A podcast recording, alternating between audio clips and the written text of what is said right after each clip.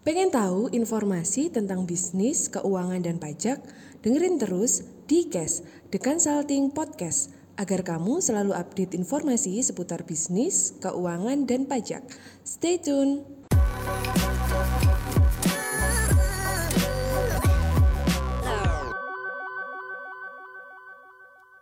Halo, kembali lagi dengan saya Rizky dari The Consulting ID. Kali ini saya akan membahas tentang penyebab terjadinya selisih stok yang ada di dalam gudang kita dan bagaimana cara mengatasinya. Oke, langsung saja kita masuk ke topik pembahasan kita kali ini. Nah, selisih stok itu sendiri itu terjadi karena adanya selisih antara stok yang ada di dalam gudang kita dengan selisih yang ada di data kita. Jadi itu ada perbedaan angka dari stok yang ada di gudang dengan data yang kita pegang. Itu ada selisih. Jadi itu yang dinamakan selisih stok. Selisih stok ini sendiri jika dibiarkan terus berlarut-larut dalam perusahaan kita, dalam gudang kita, maka akan mengganggu operasional perusahaan itu sendiri. Oke, penyebab yang pertama adalah kurangnya pengecekan fisik pada gudang kita. Barang yang ada di gudang kita itu pasti akan mengalami penyusutan. Nah, selain penyusutan dalam barang itu sendiri, barang itu sendiri juga bisa rusak di dalam gudang. Nah, itu yang mengakibatkan barang itu selisih yang ada di dalam gudang kita. Jadi barang itu nilainya bisa susut dan juga bisa rusak di dalam gudang. Ya, kerusakan itu bisa diakibatkan dengan misalnya ada tikus yang masuk di dalam gudang kita. Nah, itu bisa mengakibatkan barang kita di dalam gudang kita rusak. Jadi nilai dari gudang itu akan berbeda dengan yang ada di data kita. Ingin usaha Anda autopilot? Ingin ekspansi dan membuka lebih banyak cabang? Dapatkan video series 10 kunci sukses menerapkan SOP di dalam perusahaan yang bisa diterapkan di bisnis Anda agar dapat terus berkembang dan berkelanjutan.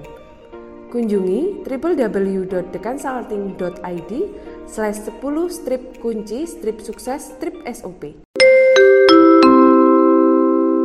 Penyebab yang kedua yaitu pengelolaan gudang yang masih manual.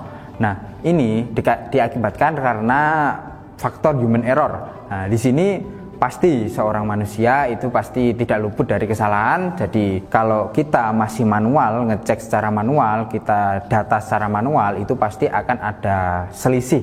Pasti ya mungkin ada kecil kemungkinan akan selisih, tapi pasti masih ada kemungkinan untuk selisih. Nah, itu diakibatkan dengan human error itu sendiri. Nah, jadi lebih bagusnya kita untuk mencatat keluar masuk barang itu menggunakan sistem.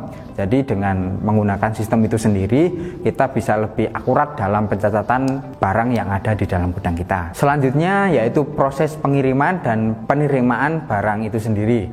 Nah, ini keluar masuk barang itu kita harus atur dengan sedemikian rupa rapinya agar keluar masuk barang kita itu jelas. Gitu. Jadi kita kalau ada barang masuk berapa kita masukkan ke sistem, kita input di sistem, terus ada barang keluar berapa kita masukkan di sistem, itu pasti akan jelas keluar masuknya barang. Tapi kalau kita tidak mencatat keluar masuknya barang itu sendiri, kita tidak menjaga itu alur keluar masuknya barang itu sendiri, itu pasti akan terjadi selisih. Penyebab selanjutnya yaitu stock opname yang salah. Nah, stock opname yang salah itu juga pasti akan mengakibatkan selisih stok yang ada di gudang kita dengan selisih data. Karena apa?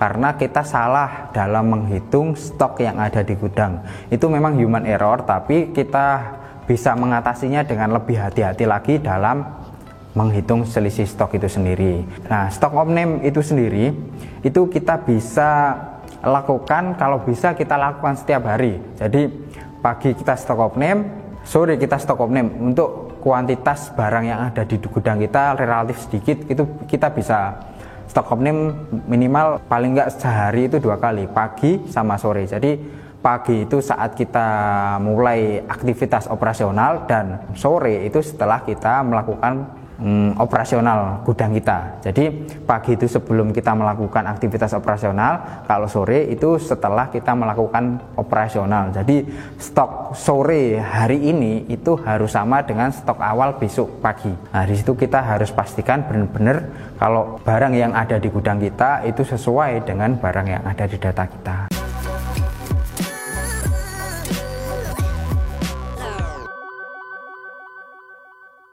Terima kasih sudah mendengarkan KES. Sampai jumpa di episode berikutnya ya.